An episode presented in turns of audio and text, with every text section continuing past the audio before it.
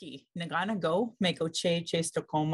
Hello, my name is Red Thunder Woman, Michelle Robinson. I use she and her pronouns, and today is January 27th, 2023. Welcome to Native Calgarian.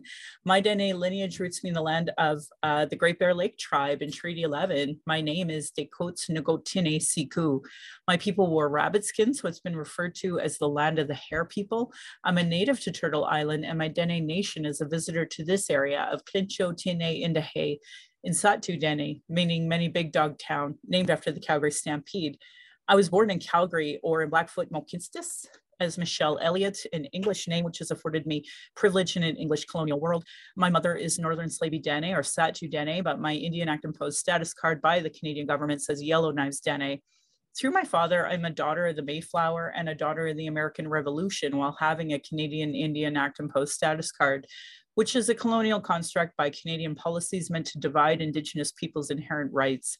Indigenous Two Spirit, or the Indigenous 2S LGBTQ plus community, and Indigenous women are at the bottom of the Canadian socio-economic ladder because of the colonial trauma, imposed poverty, racism, gendered violence, and land theft. Share my journey as I walk down the red road after joining harmful colonial parties, spent money to be at elections, just to vote on incomplete policies that still allow incarceration, a denial of justice, a denial of health services, racism, colonial trauma, and genocide of Indigenous and Black peoples. I have worked to continue, reports to advocate for, and attempt to work within these systems meant to harm me and my community. I think of all of this today as I hope we honor all the many Indigenous lives that are lost for the so called country in Canada. I hope you see your role in reconciliation and as a treaty partner. Pride Month should never be one month, as it is important to understand the straight agenda and gendered violence was and is forced on the creating a safer space for Indigenous role as treaty partners in a so called time of reconciliation it's important themselves with their acknowledgement of their ancestors' story of displacements, how you see your or other land displacement, so that how to pronounce your story of origin, one posed economic oppression, or a role of community, my family, and of course my Indigenous 101, because it immediately addresses colonialism, oppression dynamics, broken treaties, and lies taught today in Canadian schools nationally. That's why settlers and those who call themselves native Calgarians or whatever town you might be from show me that you have no Indigenous 101 understanding. Jesse book Unreconciled explains this perfectly, as do many Indigenous authored books. Land Back is a movement that could save the planet from climate change created by colonialism, but that would be a part of understanding treaty partnership, meaningful reconciliation, and honoring global initiatives like the United Nations Declaration on the Rights of Indigenous People. I honor the Blackfoot as the elders and members have been so kind to me on my Red Road journey. Elder Red Crane taught me how to pronounce my spirit name in Blackfoot, and Leonard Kenny taught me how to pronounce my spirit name in Sahtu Dene. My humblest apologies to the Blackfoot and Dene elders and language keepers as I try to learn proper pronunciation. I'm speaking to you on the lands of the Nitsitapi, which is the Blackfoot Confederacy. The Blackfoot south of the imposed US Canadian border are the Blackfeet, and north of the border are the Siksika, Kainai, and Piikani of the Confederacy. These lands are Treaty 7, signed September 22, 1877, with signatures that include the Blackfoot Confederacy, the Wesley, Chiniki, and Bearspaw nations of the Stoney Nations, and the Dene from Tsuut'ina. I acknowledge all First Nation, Métis, Inuit, status and non-status across Turtle Island as the keepers of these lands. All non-Indigenous or treaty partners with the government signing on your behalf. My Patreon account is Native Calgarian, where you can pledge and support. Thank you for uh, previous donors for showing your support. If you value listening and watching you can, and can afford to give, thank you. If you cannot afford to give, I'd love to hear from you at nativeyyc at gmail.com, where you can send in your comments, your questions. Also, giving review helps whatever medium you're listening from.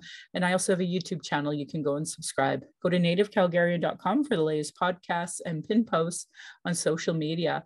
I'm so lucky today to have a friend that I actually met on Twitter and uh, I believe he's uh, from uh, from I wanted to say Brooklyn. So I'll let you introduce yourself in your way and we'll go from there. Yeah, uh, thanks, Michelle, um, for having me here.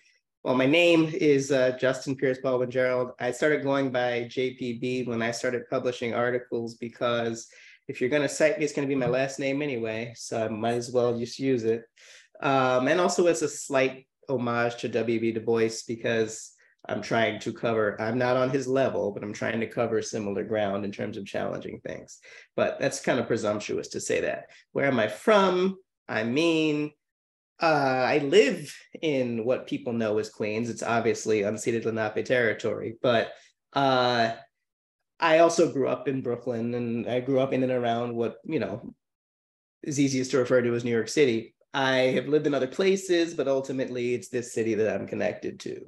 Um, I I've got I did some ancestry research recently and um, public record stuff, not like uh, the websites. And um, I, I'm mostly black. I knew that, but uh, I'm also like one sixteenth Irish, like a great great grandfather um, who owned a pub, and I was like, "Come on, dude, you can't just be the stereotype." But, but, uh, and then I'm also uh, one eighth Cherokee, right? Ah. So, I mean, it's one of those things. There's a lot of Black people are told that they have Indigenous ancestry, and we just, why would I question what people tell me? And then you grow up and you're like, oh no, they're just saying that. So I both assumed that it wasn't true, and then I did the research, and it is true. Now I don't have enough information to really, you know, claim anything beyond that. Uh, but the point is, despite what has happened in the last 150 years where uh, Irish immigrants and Irish Americans, you know, joined the police and certainly helped to enforce anti-blackness and other things. In the broad scheme of history, the Irish and the indigenous and black people are obviously all different oppressed groups, right? And of course, we can participate in oppression of each other, but just in general. So I think that although I don't know anything about my Irish ancestry and I don't know very much about my native ancestry, um, I guess it's sort of one of those things where before I even existed, I was being pushed into trying to challenge these things. And it took me, I would say, several decades to get to the point where I could do so effectively. But here I am now. Wow. You know, uh, we should probably mention there's two significant significant uh, uh, topics today. Today is the International Day of the Holocaust because um, that's kind of a, a big deal. Uh, six million uh, Jewish people, LGBTQ2 plus, folks with disabilities, like these are folks that were persecuted and murdered for no other reason than hate. Um, and then and one other thing that I was going to say that my understanding is that there's a video that's coming out tonight that um, is going to show uh, brutal murder of a black man in the states and all of the like local authorities and that are are getting ready for big protests and they said it's as brutal if not worse than rodney king. And that's really upsetting. So um you know that who knows what tomorrow will look like so yeah those are two things i wanted to bring up what is that like right now for you well i don't even watch the videos anymore honestly that's fair. I don't want to watch that video. I just know it's coming out. And oh I, yeah, yeah, I'm aware yeah. too. I yeah. I just like I don't. I've never even watched the whole George Floyd video. What do I need to see it for? Um, totally. I I know what happened. You know what what why add extra trauma to my day. Um, I've done a lot of things, and I think people in the groups that we're in should take note of this is that it didn't happen for a really traumatic reason, what I'm about to say. Sure. Um, it happened because I was annoyed, but it actually ends up helping me from traumatic things because at some point, I believe it was in late 2020, I was scrolling and I was really tired of the election denial stuff mm. right? Like the people saying that, you know, stop yeah. the count and all that stuff. And it's just like, I was just annoyed. Like it, it wasn't like scaring me. I was just like, I don't want to see this anymore. And sure. I realized that there was no way to block all of it because not it's not one word it's several words like you can't like you can block words but you can't block everyone from talking about it and i said i'm not going to look at this feed like i just don't even look at the feed some days sure so like when certain things happen, I just don't even look at the feed. The only thing I do is read my messages and yep. my mentions, you know? Um, and so on a day like, or tonight um, and tomorrow, presumably, like I am going to do what I can to avoid uh, going, just scrolling because that's how you end up with it. And apparently it's much worse on like a TikTok where there's a lot of suggest the video ends and they, they send you to the next video, which is part of the reason why I don't go on there because like, no, no, I want to control what I'm looking at. It's, yeah. it's, you get the same thing on YouTube, but the video doesn't always play. Like you watch something, and it suggests the thing, but you could, you could not watch it. Whereas on TikTok, it just like, go, you better go. Yes, um, I hashtag comedy is one of those things I really look for, or uh, dogs of TikTok or dogs of Twitter, because yeah, same thing. Pets of Twitter. because that's yeah, just that's usually my energy. Yeah. Yeah. Ah, so it, it's wonderful having you on today. I'd love for you to talk a little bit about your background. And uh, I know you also have a book. And as you know, I'm a nerd about books, love books. And I, I definitely think um, with next month being uh, Black History Month, it's really important that people really expand their ideas of what what they're looking for in in literature. I mean, there's so many great books out there, and for some people actually doing the work, they want more books. And I wanted to d- really have you on for that, but also talk about some of the work that you do.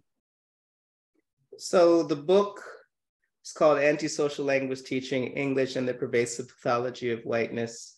Um, and that is a very academic title, um, but it's not nearly as intimidating a read as you might think from the title, because the I wanted it to be something people could really consume. Yeah.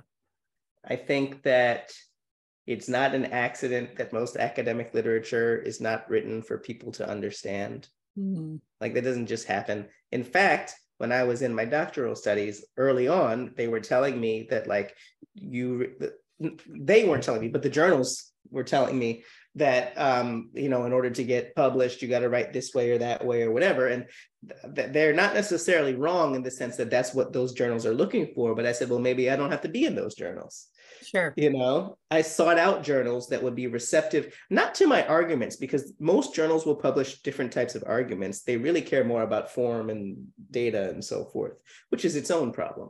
But um, so I decided, okay, I'm going to look for journals that will be more open to sort of challenging both both um, results and form, because um, results I think are kind of a dime a dozen, depending on what you're looking for. But the form, I think, is really, really important. You know, ways that whether that means language in terms of literally which language it is, which like I only only written in English, but like places should be more open to other forms of communicating, but also language in terms of what words are being chosen. Sure. Right. When I say that the language is important, I don't just mean named languages, right? Or even colonial languages. I just mean literally what words are you choosing to use? Sure. You know? Yeah. Um, because if there's an audience that I'm targeting for my book, uh, it was, it came from the origin of you know, my first couple of articles came out in journals in 2020, and uh, I got a higher profile within the sort of language academic world. And I, uh, so the publisher approached me, like, I didn't even go looking for a publisher. They just came and said, Do you want, we would like to publish your work. And I was like, Okay. Awesome. Uh, so, so, then I said, Oh, now I got to write a book. Um, so I had to come up with an idea. And I had this unrelated idea, and I was like, I might as well use that. And they liked it, which was this. So the whole point of the book, though, is that language teaching, specifically English language teaching, but it's true of any colonial language. It's just that I happen to have been an English teacher. Um, stigmatizes people inherently. Yes. Right. Te- the teaching of a language is not bad, right? It, it, you know, if someone wants to learn a language, that in itself is not problematic. It's that, uh, especially with a colonial language, there's we know we know the history and then but people will say well that's the past. But they, even in the present day even if they're not snatching people they're you know they're still telling people that the way they communicate is wrong. Mm. yep. right? And it's and again i'm not and i want to be clear i'm not just saying that someone who's choosing to study a language is being told that there's something wrong with them for being in the class. That's not what i mean I mean, when they could attempt to communicate in English or another colonial language, they're being told that there's something wrong with them anyway. Mm-hmm. Mm-hmm. Right? It's an additional stigmatization like obviously anyone trying to learn a skill is going to be told they're a beginner at the beginning. That's not a language thing, that's just learning a new skill. But specifically in the teaching of the language and in the ideologies behind the language teaching, it is built to create hierarchies and create stigma and tell people that no, you know, the implications that no matter what you do, you're still going to be wrong. And so the book is an attempt to sort of show how these ideologies, although the book is about whiteness, it's not just about race, right? Show how these ideologies have harmed people in the past, how these ideologies are tied to both capitalism and colonialism and other isms, uh, and also to show that we are very fond of diagnosing people as being, you know, unworthy, and that this diag this sort of knee-jerk diagnostic behavior we do uh, makes it impossible for people to not impossible, but very difficult for people to flourish. Ooh. So that's the whole general idea of the book. It's tied in with my dissertation research, although it's not strictly based on that. And the attempt is that at some point in my past, when I was an English language teacher, I was speaking to other English language teachers, and the someone who also went to my master's program was telling me about the four schools she was teaching at and like but not in like a fun way not like she's choosing to teach like she's, she's like running from school to school to teach every day right? Um and i'm just like no nope, i don't want to do that. Like i don't want to do that to myself. Uh because i had done some adjuncting stuff but like i was like this is not a sustainable career for me. I can't i would be too stressed trying to do this. Sure. um and at some point maybe 10 or 7 or some time ago when I was still English language teacher, I said, maybe it's an egotistical thing to say, but I said, I've got to save this field from itself.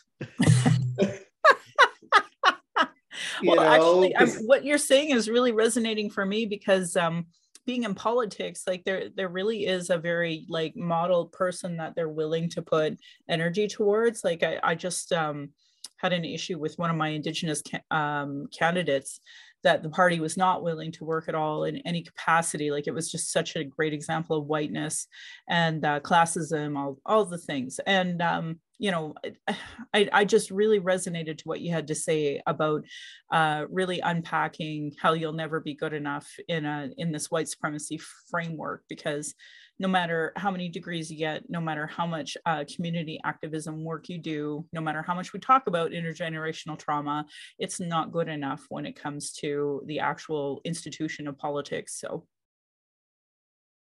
the, the book um, in the prologue, so like the first page, explains some of what I said. I mean, there's a lot more detail in the book, obviously, but some of what I said about um, why I'm doing this because I was someone who obviously my family is black, but I grew up attending majority white schools, mm-hmm. right? Yep.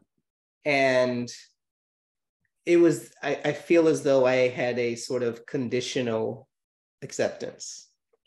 I don't mean literally acceptance in terms of being allowed to go to the school, but I mean like society, you know, like inclusion, right? Um, and it was very conditional. And It took me a very long time to understand what the conditions were. I knew, I thought that everybody had sort of a conditional inclusion in the sense that it was like, if you act the right way, you'll be included, which is not good, but that in itself, act the right way and be included is not necessarily about race or whatever. Like, could just be a group, right? I'm not saying it's good, but that's not necessarily an oppressive thing. However, only in retrospect as an adult, when I look back at my adolescence did I understand that I was only being embraced based on the parts of me that they were separating from Blackness. Mm-hmm. So that they were holding in contrast to Blackness, right? They accepted me, quote unquote, uh, when I did well on tests. You know, when I didn't disrupt anything, when I kept quiet, right?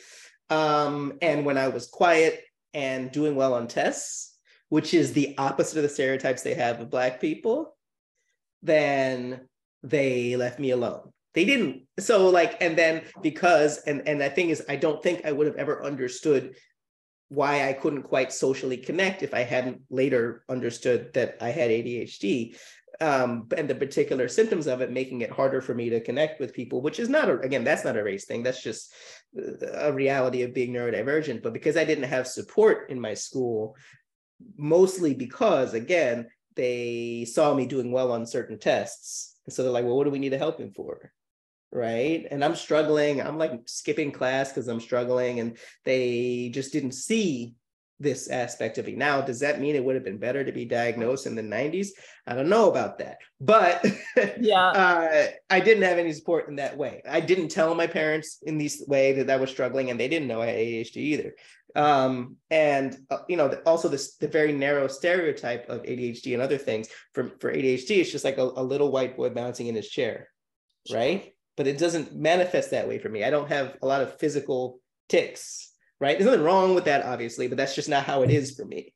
Sure. You know, all of mine's really in my head. Like, and I don't mean in my head like fake. I mean in my head like just thoughts bouncing around constantly. I'm thinking about six things right now, and I'm just trying to focus on one of them. Um, and so because of that, I was, like I said, only conditionally accepted. And then later, as I did a lot of therapy and did a lot of studies and research, I came to understand that there were some really stark reasons why I hadn't been accepted. And so now being able to look at my experience and the research and the world from both an emic and etic perspective, which is to say both an inside and outsider perspective, right? And I'm sure you can speak to this being both an insider and an outsider in some ways, right? Like I felt it was important to write about a field to which I was an insider because I was a language teacher, but that I'm also an outsider because not only am I not a language teacher anymore, but also because I was Black and neurodivergent, I wasn't the ideal. I did okay in the field, but I realized um, you know, it needed to be said. And I think that one of the problems is that sometimes there are a lot of academics who are trying to challenge things. Like there are plenty, right? Especially academics of color, women, etc. Um, but because they are academics in the sense that their livelihood depends on this, they either can't quite push as hard as they need to, because then they, maybe they don't get a job, sure. uh, or people discredit them because people are saying people will tell anybody who's struggling and advocating for things for themselves oh you're just bitter because you can't work hard enough or whatever whatever right? It's messed up. I'm not saying that. But i know how people think about people who are advocating for things that would also benefit them. They think that the people are being selfish. So let me be clear. When I write about language teaching, it does not affect me because I am not a language teacher anymore. so like, and when I say the things I say about academia, I am not an academic by by that's not my job. Yeah. So if they want to be mad, they can't kick me out of academia because I'm not in it. So having this slightly different perspective means I can comment on it and I can analyze it. Yeah. But if they get mad, literally nothing's going to happen to me. And I thought that that makes my vantage point interesting and potentially valuable. There's people who are going to dismiss it, but they probably would have dismissed me anyway. So right. Um, I don't want to undermine though how hard it is. Um, so for folks who don't know, I recently learned this term called masking, and masking is when you are neurodivergent, but you um, try to act so-called what's normal or what's expected, societal's expectations of so-called normal. But then you're also white coding. So like that's a lot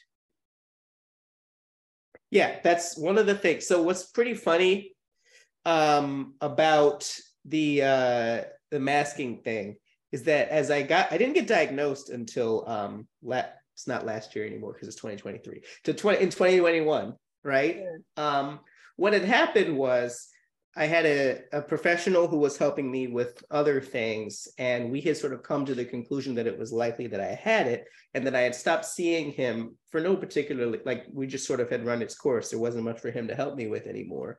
And then I said to myself, I guess I'll get an evaluation after my son is born. Um, because like when we decided that I should do it, my son was about to be born, and I said, eh, I'll just wait a little bit. It's going to be an infant. I'll do it later. The son was born in February 2020. So nothing was going to happen after that. uh, I didn't know that at the time, obviously. So then I didn't do it for a while. And then in 2021, my previous job, which I I said previous, so I don't work there anymore. We were sort of transitioning into a hybrid thing because it had been fully at home for a year and a half, and then we were going to go in a couple of days a week. And I was really stressed, and it wasn't the COVID of it. I'm not saying I don't care, but I knew there's not that many people in the office. I kept my mask on. I probably wouldn't be worried about that, right? And I've never had any issues with that. I mean, whatever. But the point is, why am I so stressed about it? And I said there were things that I hadn't even realized that I had been doing. And that's when I looked up more symptoms aside from what everyone knows about ADHD, the sensory issues, right? In the sense that I have trouble focusing when there's a lot of background noise. and then people think, oh, I need quiet. Not really, because I like if I control what the background noise is, like if I'm listening to music, then I can focus.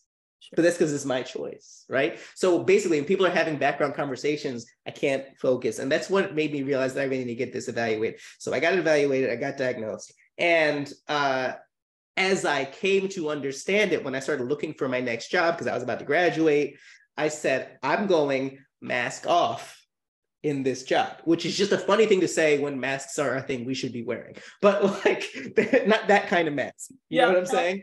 Yeah. Um, but like I said, I was really up. I know it's a risk because some places will be, you know, exclusionary about these sort of things. But I said to myself, if I can't mask anymore, and again, not that kind of mask, but I can't do it anymore because I had been doing it for decades without knowing it um, and then I didn't have to do it for a year and a half. And said, I'm not going back. Obviously, I know that there are situations in which I need to just calm down. But, like, just generally speaking, if I'm really going to be my best self at work, and this could be other contexts, but I'm talking about work, I need to be mask off.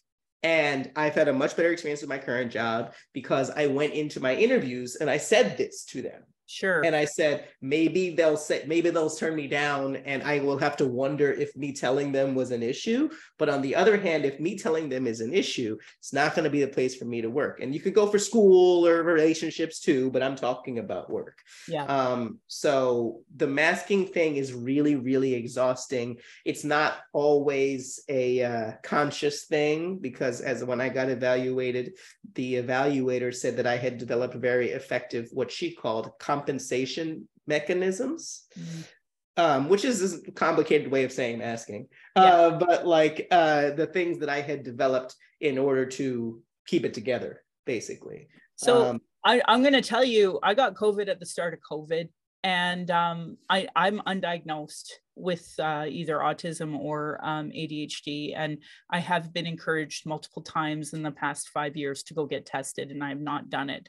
And I had a good friend of mine who was diagnosed with ADHD say, because um, I experienced brain fog, brain fatigue, um, all all the things from it. And uh, she said to me that when it happened to her, it was like your brain did a hard reboot, and all of the masking and coping tools, mechanisms that we had learned was like erased.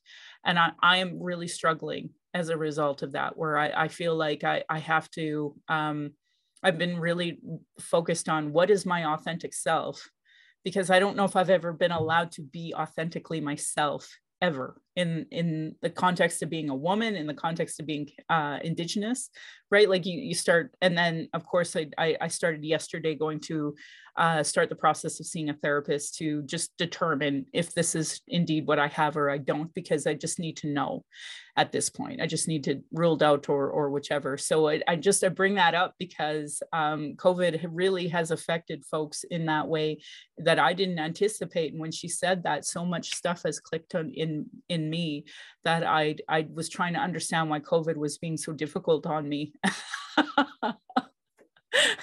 so yeah, I, I really appreciate you breaking all that down because I think a lot of folks don't understand, and there's so many intersectionalities when it comes to uh, folks with disabilities, uh, seen and unseen, and yet we don't talk about it. We don't even talk about mental health in Calgary, Alberta in a positive, constructive way. Uh, so, let alone Blackness. Um, we have a real issue here with racism. Obviously, this is kind of like considered a cowboy town. So, yeah, isn't Alberta like the Texas of Canada? Yeah. yes, and not the Austin, Texas, like the Houston, Texas. not the little, not the little dots of of safety, right? Yeah. Yeah. Um, yeah, I went to Texas for work in July, and I didn't really see anything ridiculous because I wasn't there for a day. But mm-hmm. you know, um, yeah, it, it's. I mean, it's one of those things because the stereotype or the archetype or whatever of ADHD, and it's similar for autism, um, is like I said, a particular type of white boy, right? And again, boy, not man. This the stereotype is a child. Yeah. Right. Um, and you everyone inherently knows that it can't just be that but that's still the image like if you said like if i said you know beauty pageant you would think of something in your head mm-hmm. like it would come up right and if someone says a person with adhd they have an image sure. right me, you, we thought about this and it's a little bit different, but like, unless you have a person in your life or you've done the research, the first thing you're going to think with ADHD or autism is probably a white boy acting in a certain way. Yeah. Right. Autism and ADHD are different, but I mean, in the sense that, like, with autism, be acting this way and ADHD acting that way. And when you are not that, whether it's not the white part or not the boy part, uh, you know, it it makes it harder for people to take you seriously. Yeah. Um, and you know, there I'm sure people know the statistics on this, and I don't care too much about what the percentage is, so I'm not going to quote numbers specifically, but some astronomical percentage of people with neurodivergence have mood disorders also. Um, and it happens, it's not just random, right? It happens Sure. because it is really hard to mask and then go on with your day. Yes. Like it's draining. And what happened to me when when I realized I needed the evaluation, I told you how I ended up deciding I need to do it now. But before that, in 2020, like I said, my second article came out and it came out the second, the last week of May in 2020, which obviously was the week with George Floyd and the Amy Cooper thing here in New York, right? So my article had nothing to do with that, but it happened to come out that week, right? sure. And so everybody wanted to talk to me, which again, I could complain about it. And at the time it was annoying, but on the other hand, I wouldn't end up writing a book and I wouldn't ended up doing certain things because of it. And I'm not saying good for the things that happened, but if I didn't have a bunch of annoying friends, then it wouldn't have happened. So you know what? Fine. um, because everybody started sending me messages on Facebook like, Justin, can I just ask you a question? Like the fu- like the, the funny thing is they were not asking me because I actually have expertise. They're asking me because I'm black. Yeah. It just hap- so happens that I also happen to have expertise in it. Yeah. Like, like you know what I'm saying? I have. Ex- They knew I had experience with it. Yeah. Which is not itself expertise. It is a type of expertise, but it's not like studying. I'm not saying studying is better. It's just different. Yeah. Um, but I also studied it. And so I said, you know what, maybe I can do something about this, right? And so I decided to teach a class. Um, but what happened is I was working the previous job, like I said, and we were being assigned busy work for some understandable reasons in the sense that the job that we did, we were um, consultants who taught classes to city government workers, right? And the classes were in a classroom in the office, right? And then they sent everybody home. So we knew the classes were going to be online. Problem is, the city, and this is true of most cities, was not very fast in terms of sending all of their employees laptops. So the people couldn't take a class if they don't have a computer, which means for the first several months of the lockdown, like we couldn't teach the class. Like you could obviously teach a class on Zoom or whatever, but like they didn't have computers. so we knew we can't do our jobs right now. Like we could do stuff, but we can't teach the class. And so they kept giving us projects to do. And we all were just like, they're just giving us stuff to do, aren't they? Right. I don't necessarily have a problem with them doing that because, like, if they didn't care and they were just like, just do something, I'd be like, fine. But the problem is they were really, really intense about us doing the busy work because I think that they were worried that the city would stop funding them if we didn't produce something. Um, but like the city was too busy doing other stuff to worry about that. But my bosses were worried about this sort of thing. And I was at a point where I realized that like this was an office where I had had to do a lot of masking, you know, like a lot, much more so than any other office I'd been in. I've always done some, but like at the job before that, I was a lot much more myself. You know, this was a place where um, the people were much more all the ists, racist classes, whatever, all, all much more that than they had been at other jobs. That doesn't mean the other jobs didn't have issues, but they were much more like I would just be like, what? like, and again, because for people you understand, but for most people who don't understand, like people, especially in New York, unless it's some really angry person walking down the street, I'm not gonna get the N word thrown at me very often here right? It's happened in my life, but like that's not going to happen in the workplace. You're just going to get fired. You're just going to get fired, right? So like that's not the way that racism has manifested for me in a workplace. It's mostly little things like assumptions, little things like people not telling various black people apart, like little things like that where like if you don't understand how this is a part of the larger racism system, then I look like I'm, you know, just on my own planet and I'm pointing out. So I had really, for the first, because I started working in 2017, mm. been for the first three years just sort of swallowing it. I had one friend who in the on the team where we would be like, this is messed up, right? This is messed up. Um, but uh I hadn't been able to be open about it. And finally, in 2020, I, I, I, tried to speak to my bosses. I'm like, yo, there's a bunch of stuff that's been happening here, and it's kind of messed up. And they just mostly ignored me. Um, and I realized that I didn't want that to be the case with, at my next position because, like, the masking, one of the main masking things for me, it was because I'm neurodivergent and therefore the way I behave is a little bit different, regardless of my race mm-hmm. and my identity. Like that part of me is simply different. My brain works differently. Mm-hmm. Um, it was much harder for me to just swallow the stuff. And I had been swallowing it for peace of mind because like I don't I'm like I don't have energy for this nonsense. Uh, but then I finally got to the point once I'd been sent home and I'm like I'm out here giving talks about racism and I got to go back to my job where racism is happening and then I'm not going to tell them about it and I finally was like mask off like we need to talk about this. And they dismissed me. And then I was like, well, I need to leave this place. But I also knew I wasn't going to finish school for a year and a half. So I stayed for a while. But well, I mean, there's the practical reason of like what I knew at a certain like I tried to leave that job a few times, right? And yeah. you know, the first couple of times I didn't really get the offers I wanted. I got a couple of offers, but they were too low, whatever, whatever. And then as I got after 2020, I realized like I want the next job to value the fact that I'm going to have a doctorate. You can't use that until you're about to finish, though. Like you sure. can't say I am a doctoral student two years in. A lot of people are doctoral students. Like you, a lot of people don't finish, and I'm not criticizing them. I'm just saying it's a fact. So if you're hiring someone and you're saying, yeah, yeah, yeah, I uh, I'm going to finish a doctorate eventually, like that doesn't mean anything, right? But when I finally got this job last spring, I was like a month from finishing. So they could reasonably believe I was going to finish. So yeah. I just sort of was like in 2021, I was like, I'm going to wait it out until I get to the point where like they can understand that I'm about to finish. And I didn't end up being a professor, obviously, but it's still a job where they understand and respect my expertise and so forth. So excellent. Oh, well, um, I have some rapid fire questions. This is brand new for me in 2023. I usually just have like totally organic conversations, but I do want to ask people for like a year end wrap up, like things like, what are you reading? Oh, what am I reading? So, um, this might sound egotistical, but the most recent book I read was a academic book about the boundaries between disability studies and special education um, because because I wrote one of the chapters. Um, but I wanted to read the other chapters. You know, um, hundred percent. The the thing. So the funny thing about this book is that in 2020, again, I'm starting to blow up blow, whatever blow up means in academic spaces, which is like, oh, 10 people rather than four people. But um, I was giving talks, you know, and especially because of everybody was at home around the world. Like I give a talk in Japan, I give a talk in whatever, and I was doing that. It was fun.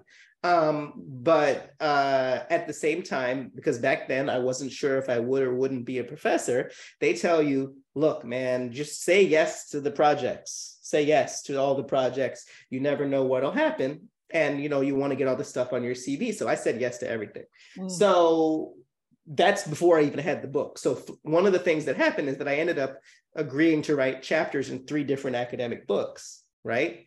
And let me tell you how slow academia is with the publishing, because all three of these agreements happened in the summer of 2020. And that book came out like this month. So, like, I was offered a book contract, signed the book contract, wrote the book, and published the book between when I agreed to write this and when it came out. So, like, because everybody else in academia is just so busy, and I'm busy too. But if I'm going to write something, I'm going to write it fast.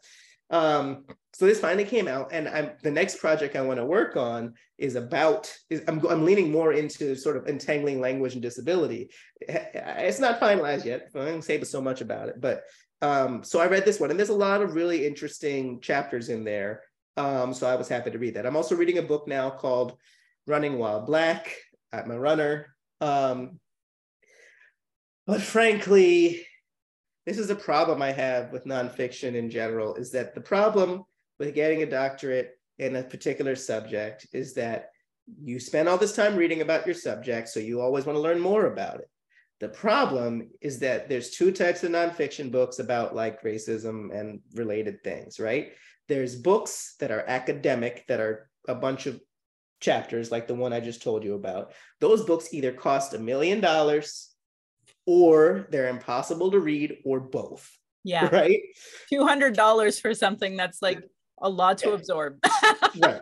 And so and so I refuse. I only have this book because they sent it to me. But uh so there's that. And if you write a book if you read a book that's sort of mass market about racism or whatever they understandably have to spend the first 40 50 60 70 pages walking white people through the existence of racism right? And that's not the author's fault right? The book's not going to get published with the big time publisher because you can't just assume the way I can with my audience that like you know some basic I still explain stuff at the beginning but it's like four pages I'm like here you go let's continue um like I try very hard not to revel in, you know, racialized trauma. Like it's gonna have to come up to make the point. Like I'm gonna mention it because I can't just like pretend that it didn't happen. But like I don't like to luxuriate in the trauma. Like I don't think writers are trying to do that. I think what's happening is whether it's the writers or their editors, and I can't say who's doing what. They're probably told look, no one's going to pay attention unless you bring the trauma up. Yeah, no, right? we got to open ourselves up. Porn. Uh, trauma yeah. porn is just like well, consum- consuming from for white people is just this constant racial trauma porn, and it sucks because it's like, you know, that's great you haven't had to experience the fucking trauma but i don't need to talk about it and i just came back from a alberta government um, roundtable about anti-racism and i'm like i'm not sharing more trauma. I'm just i'm going to give you the list of the reports that you continually forget about that have all of the traumas in them. So i don't need to name my trauma. So i get the whole trauma porn thing. Yeah the, the, i try and i say this in the book pretty early i say i say it's gonna have to come up occasionally just because if i'm making a point about the connection between these two things it's there right? Yeah but like it, it, it's used very sparingly and with intention is my yeah. point. Yeah. You know? Uh like you can't mention eugenics and be like let's not talk about trauma. Like it's gonna be it's gonna be in there yeah. right? You yeah. know? But uh you don't have to go into like detail about what happened and so forth. It's like the internet exists. You know you can go find out if you want to right? Um and my thought is also if any because the audiences i'm writing for and I say this a lot, and I was actually on a different podcast this morning, um, saying this very same thing, which is like, if there's three groups of people, which is there's people who are committed to challenging this stuff who may or may not have seen the particular connections I'm making, that's part of my audience, right? Because like I know a lot of people who generally agree with me, but haven't necessarily seen the lines drawn from disability to race to language or whatever in the particular way that I'm doing it, right? That's sure. part of my audience. And then there's a big swath of the audience who are, I believe, people who don't necessarily mean people harm, right? They're just going on with their day, living in the status quo, yep. right? And when I say people, I mostly mean white people, but not just. Um, and they are people who, whatever the status quo is, they'll just put their heads down and do it. Yeah. Right. Yep. So if we were to change the status quo into what we want, they go along with it. Yeah. Right. Or, or they'll go along with whatever's going on now. And again, I'm not trying to shame people who are like, for example, they're really struggling financially and they just have to get their job. Like, I'm not talking to them. Like, they can read it if they want, but I'm not trying to be like, you better fight with me or yep. something, right? Because I know I'm in a position, at least financially, where I don't have to struggle from day to day, right? Sure. You know? Yeah. So I'm not trying to lecture those people. And then there's a small group of people who make a lot of noise and who are completely, you know, trying to cause everything. They're a big problem, I guess, but they're actually there's not as many of them as there are the big group of people in the middle who just are going along to get along. So my aim is usually for that big group of people in the middle who are going along to get along to try to convince them to do things differently and work with us. Mm-hmm. Because I there's no i'm not trying to fight the people who are actually going to use slurs against me. Like what's the point? I don't need that in my life you know? I'm just trying to gradually grow a bigger coalition to challenge these things. But this somehow this started with you asking me about what i'm reading and here is here i am talking about this entirely different thing. But uh yeah. That's okay. Sometimes that's exactly what we're meant to do. Um i'm a big uh, believer in reading. I it, I remember seeing a stat once of how few people actually read a book after they've done their uh, education, and I was just shocked by it. And I was like, how is like a you know these indigos and and these these bookstores even sustainable then if that if that is true? But I, I think that is not true. I think people are reading. Sometimes people are just embarrassed to tell you yeah the latest uh, romance novel is xyz i don't know but well, thank you so much for for telling us all of that. What are what is your book? How do we get a hold of it? And um, I'm going to obviously put your Twitter account on there. But is there other things that you want me to promote, especially your podcast? Yeah, I mean, the fact of the matter is, all my things are linked in all the same places, right? So, like, frankly, the best link is probably my website, which is jpbgerald.com, because the way I set it up now is that if you go to it, the opening page is the link to my book.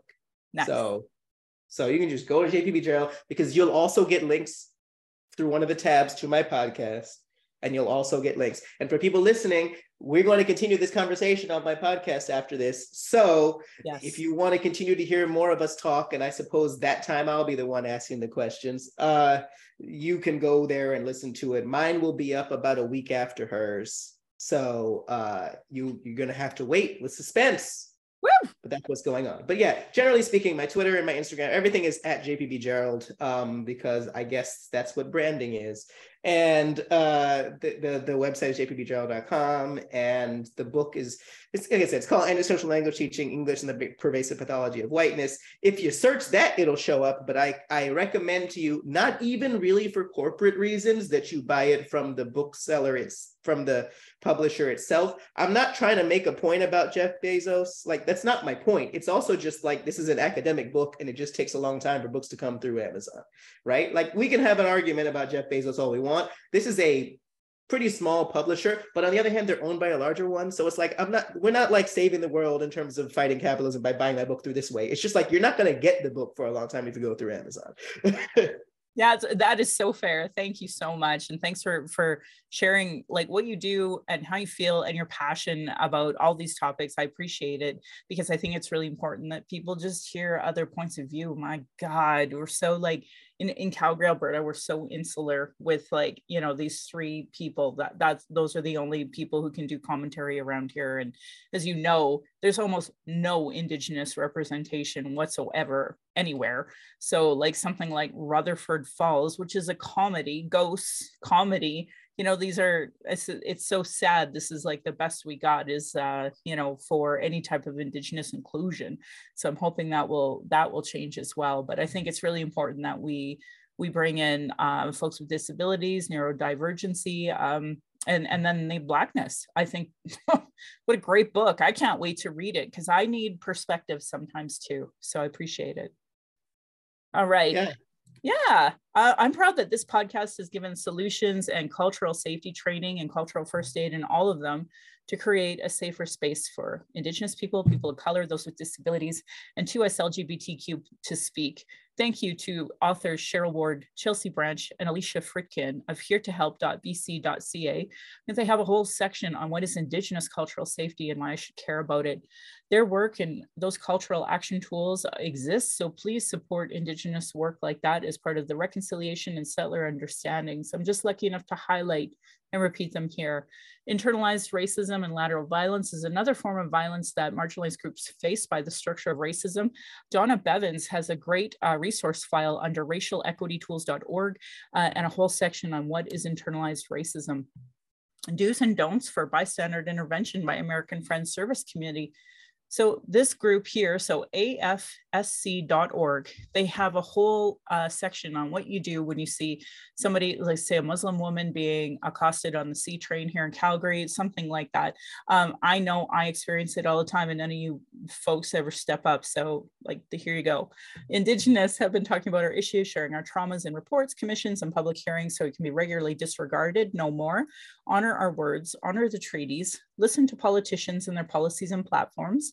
If they don't recognize the marginalized with their budget of Gender Equity Plus, um, if they're cutting violence prevention programs, services, Indigenous education, uterus health choices, gay straight alliances, lack of human rights for migrants, immigrants, folks with disabilities, know that your vote to that party directly negatively impacts people demand that they implement the Truth and Reconciliation Commission calls to action, the recommendations of the Royal Commission on Aboriginal Peoples, the multiple reports on child welfare reform, uh, violence prevention, and now we have 231 calls to justice from the National Inquiry on Missing and Murdered Indigenous Women, Girls, and Two-Spirit. Provincially in Alberta, the Kenney government created 113 pathways to justice. So all the blue voters should be holding your blue MLAs to account on it follow the Premier's Council on Missing and Murdered Indigenous Women Girls uh, work. Municipally, we have the White Goose Flying Report.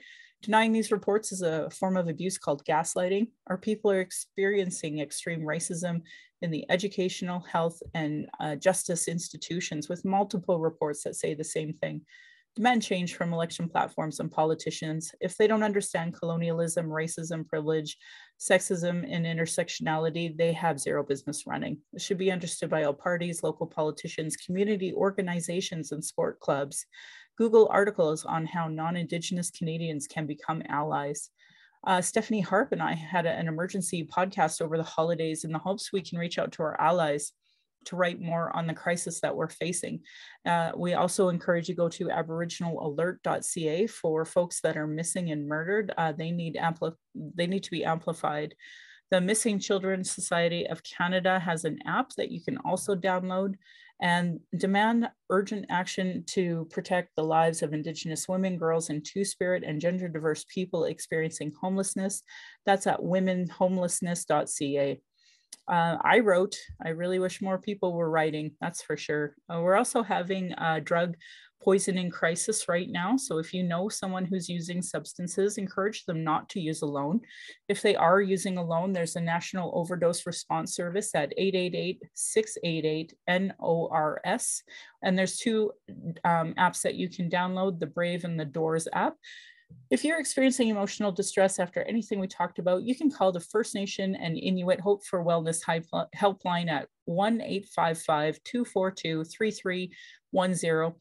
It's open 24 uh, 7, but you can also go to their website, hopeforwellness.ca, and they have a text option as well. If more related to missing and murdered Indigenous women, girls, and Two Spirit, you can call 844 413 6649. If you are non-Indigenous, there are distress center lines in your area, usually a functioning 211, or you can call 833-456-4566. Uh, you can also go to crisisservicecanada.ca. And if you are a 60 Scoop in Alberta, you can go to ssisa.ca and learn more about the supports in your area. Uh, for folks who identify as 2S LGBTQ2+, I uh, want to direct you to lifevoice.ca. Uh, the trans lifeline is 877-330-6366. And the Trevor Project, thank you for the LGBTQ2 plus youth, uh, 866 844 7386. Violence is my everyday reality. Every Indigenous generation faces it. This is self care, how I take my power back. That's why I started the podcast to speak freely without interruption, without tone police, leadership shaming, gaslighting questions, as many people don't want to hear Indigenous opinion, but sure want to tell us theirs, even if they know nothing about Indigenous people, colonialism, the constant surveillance of our people, protests, vigils, and our rights. I and many others share daily information on microaggressions, so it's just unacceptable anymore. Learn about being trauma informed. Folks like me are dealing with internalized racism, gatekeeping, folks who live off the status quo. So it, there's a lot of barriers for folks like me. Internal and external racism is an everyday reality um, Masi Cho to my ancestors, to my granny, to my mom, and what strength looks like through your example. I want to thank my dad for teaching me to be strong and blunt, my stepmom for showing me what a proud culture is through her Austrian family and roots. Oh my God, sidebar. On TikTok, I said something about this. I had no idea so many people were so ignorant that they didn't know that um, Austrians speak a different dialect of German. Anyway, just total sidebar. it is through her I am a second generation proud Calgarian. Thank you to my husband, Darcy, Big Buffalo Rock Man, um, for producing and editing this show. On top of being my husband, my childhood friend, the father of our child, and the, my support down the journey of the Red Road. He has witnessed decades of sexism and racism. And to our child, Thunderpipe Necklace Woman, we are blessed to learn from you daily, and we are honored you chose us. You give me daily accountability to be better and stronger. And I hope my family will be proud in the future of us discussing these present day issues. My Patreon account is Native Calgarian, where you can pledge and support. Thank you, previous donors, for showing your support. If you value listening and watching and can afford to give, thank you. For those who cannot afford to give, I'd love to hear from you at nativeyyc at gmail.com where you can send in your comments or your questions. I also have a YouTube channel. You can go and subscribe. And for my birthday, I put out, I want to go to Ottawa for May 4th. So if you'd like to do a one time donation, you can um, donate there as well. And I want to give side eye to those Calgary rabbits. You're lucky I'm not tradish. My beautiful cousin responded, or you had bee in my dish. Thank you so much, folks, for listening.